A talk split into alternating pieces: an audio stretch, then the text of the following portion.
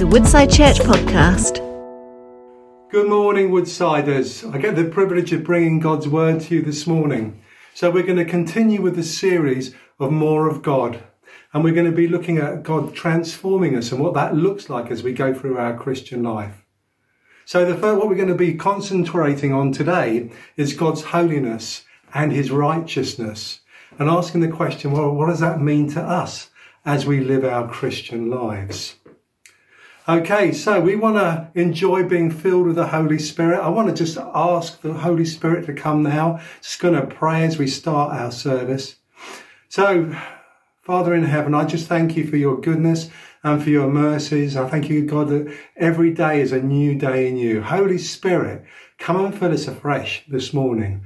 I pray that you would speak into our hearts and that you would challenge us and you would change us to be more like Jesus. I pray in Jesus' name. Amen. So, over the last few weeks, we've been looking at the subject of God who never changes, the God who knows everything, the God who rules over everything. We've been looking at the Trinity, the Father, the Son, and the Holy Spirit. But this week, it's about holiness and righteousness and what that looks like in our lives. So to talk to start with, we want to talk about what does it mean to be holy. As an ex-policeman, I love definitions. If you understand a definition, you can make sure that you make the right choices. Can make the difference between making a, an unlawful arrest or an unlawful arrest, which leads to all sorts of problems. So what's the definition of holiness?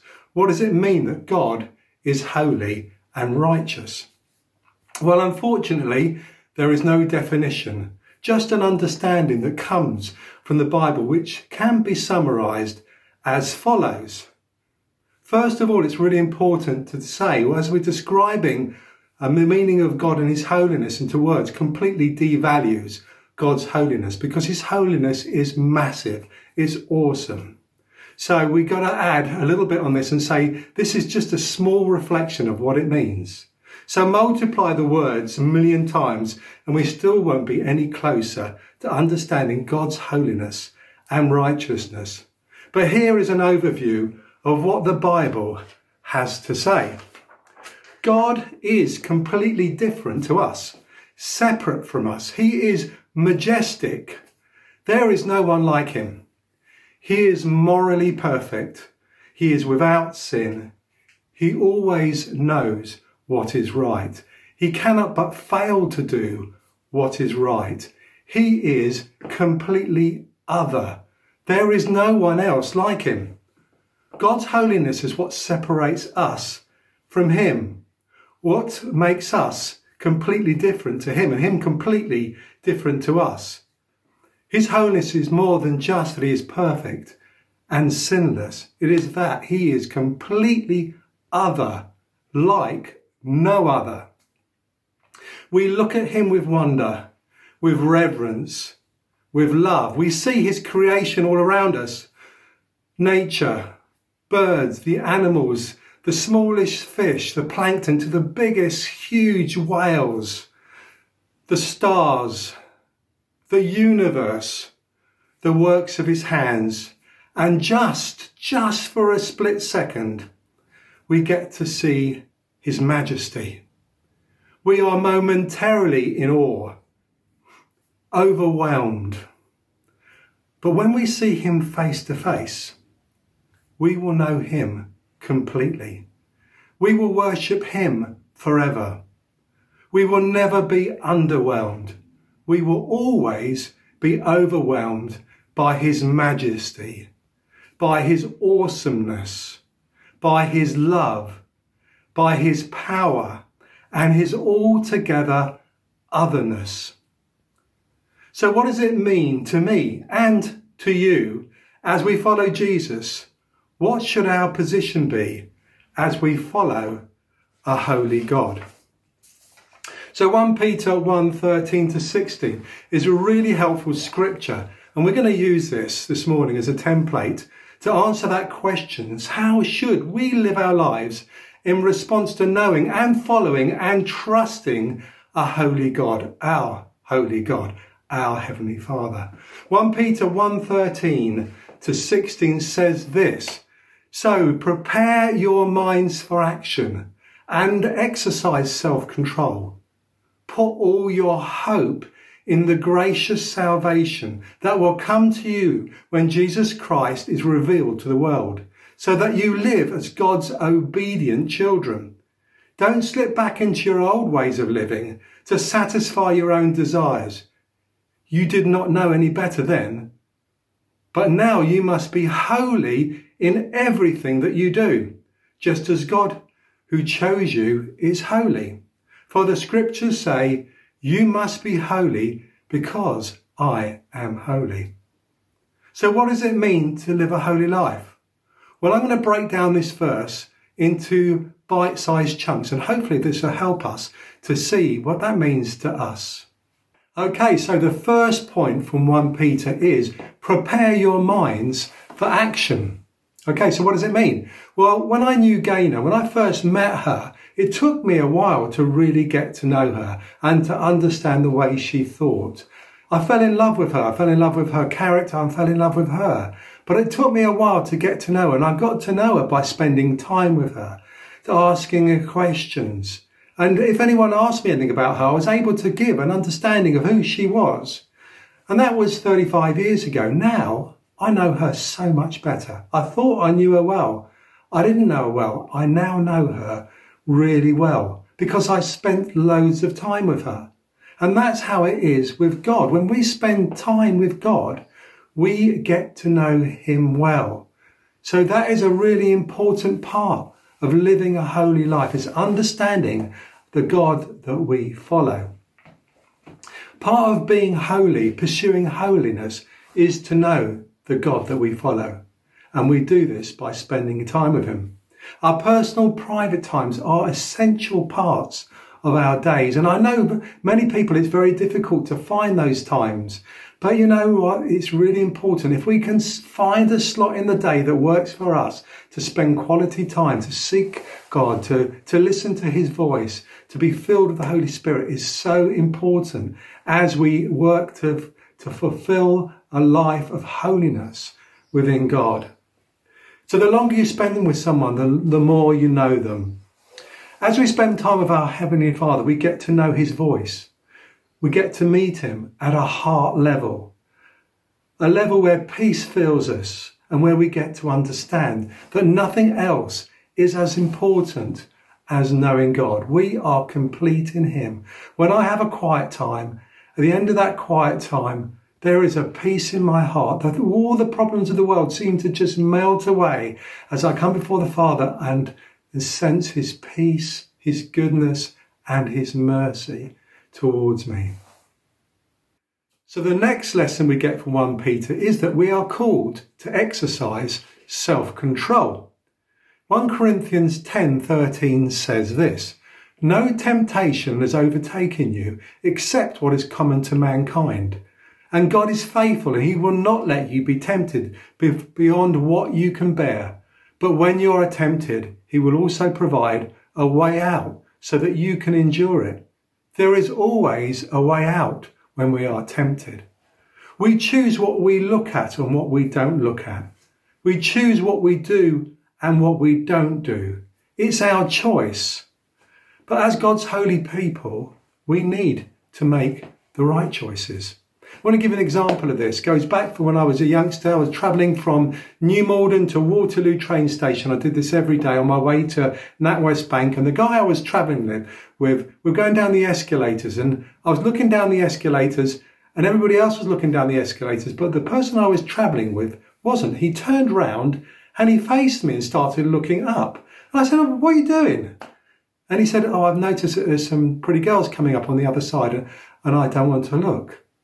And I thought, gosh, that's a bit extreme, isn't it? But you know what? Over the years, I've come to understand what it is he's saying. What he's saying is, I want to live a holy life. I want my thoughts to be correct. And you know what? That lesson that he taught me has gone with me for all of my life. So if I'm driving down the road and I see somebody coming towards me, a girl on the other side of the road who's running or whatever it is, I know that I don't want to look at her. So I look away.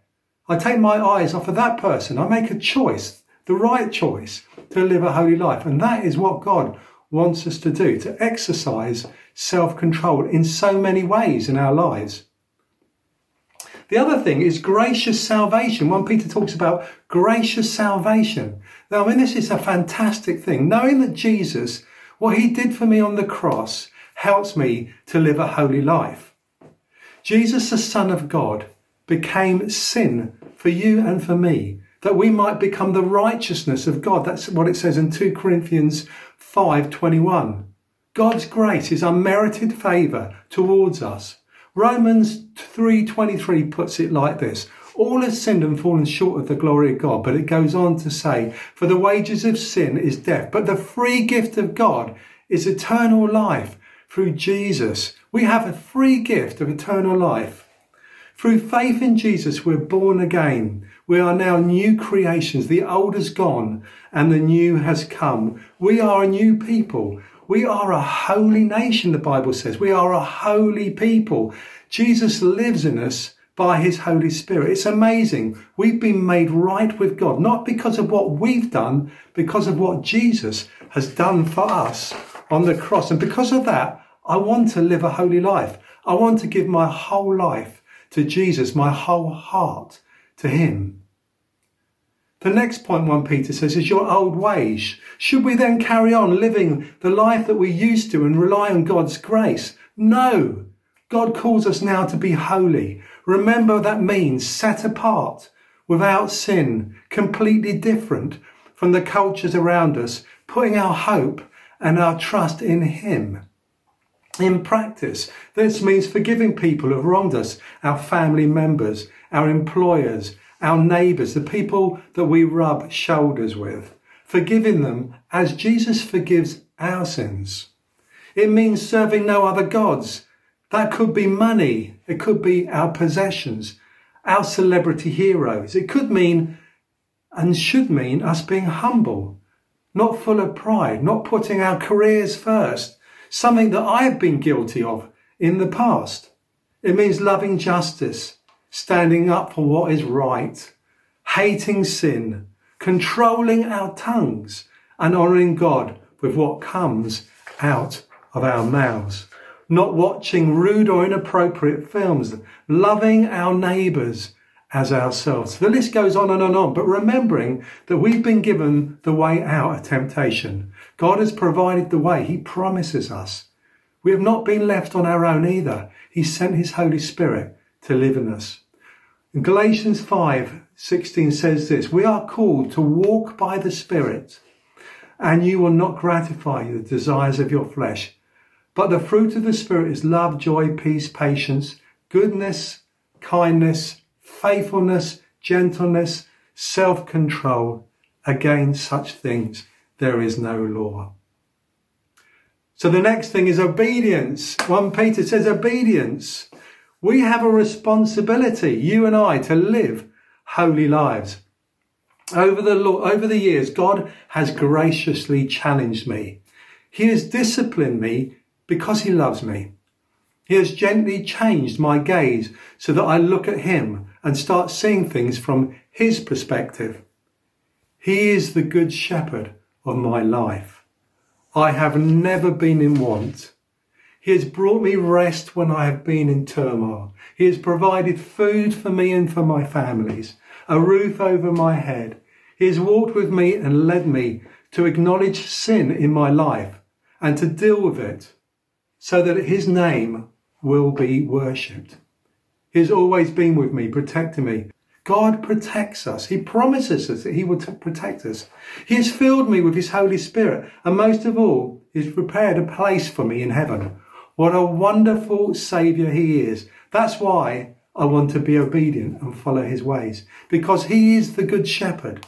He lays down His life for His sheep.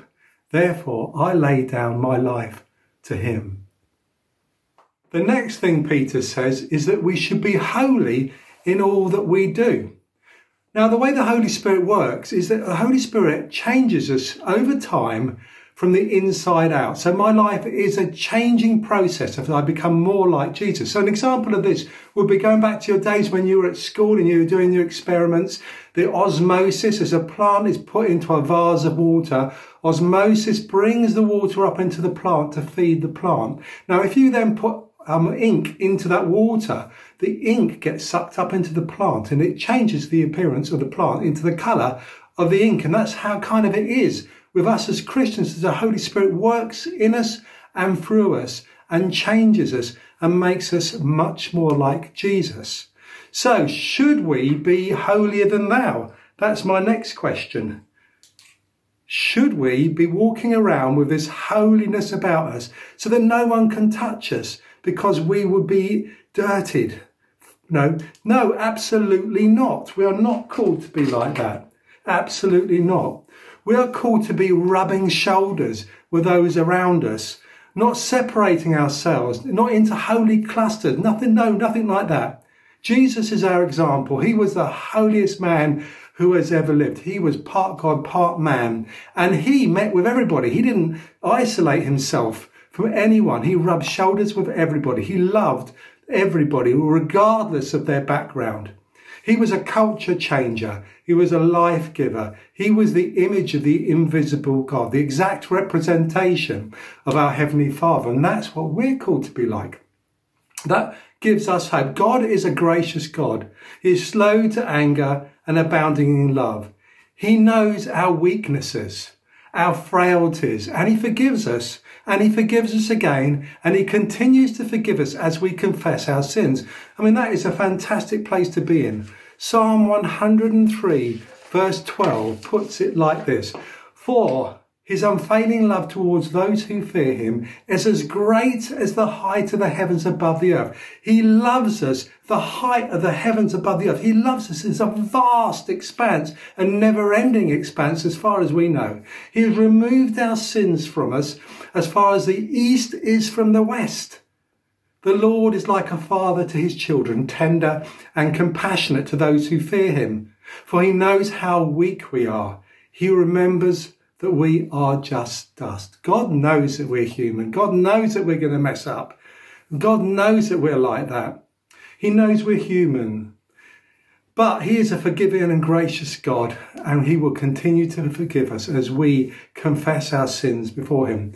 So, what stops us from living a holy life? Well, I was in the RAF many years back, and you know what? I became a Christian. I found it really difficult to live a Christian life and actually got to the point where my life didn't look any different to any of my non-Christian friends. In fact, in many ways, my life was worse than my non-Christian friends.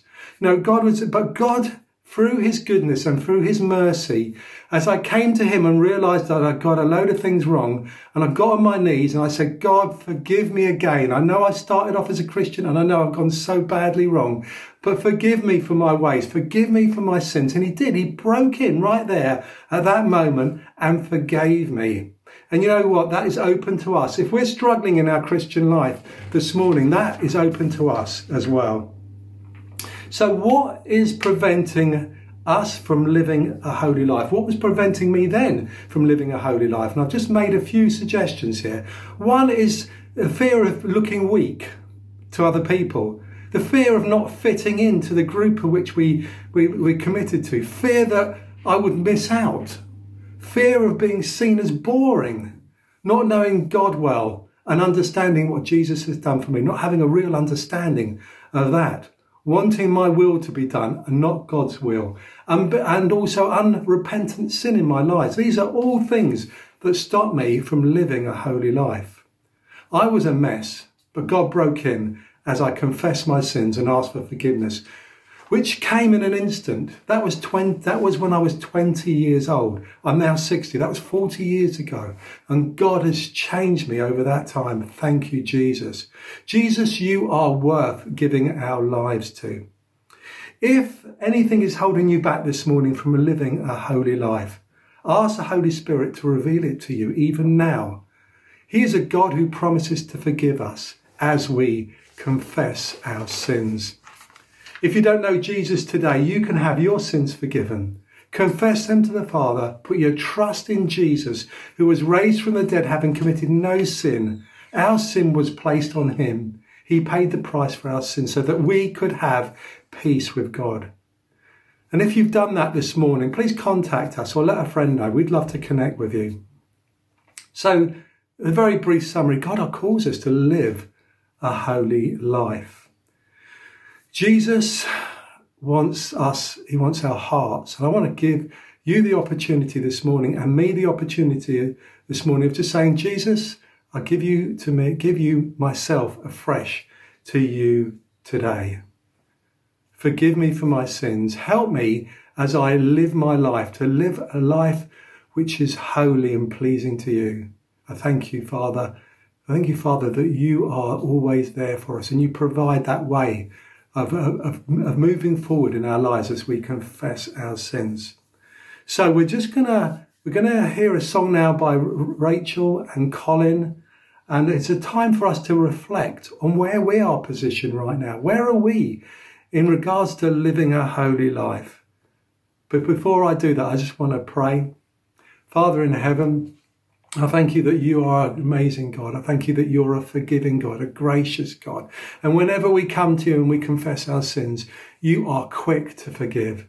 I thank you. And Holy Spirit, as we just, as we listen to this worship song and reflect on our hearts, I pray, Holy Spirit, that you would just come along and just love, show your love to us. Help us to see where the areas of life that we haven't completely given over to you and change us from the inside out. Thank you, Jesus, for always being there for us. Thank you for being a loving, a loving God to us. In Jesus' name. Amen.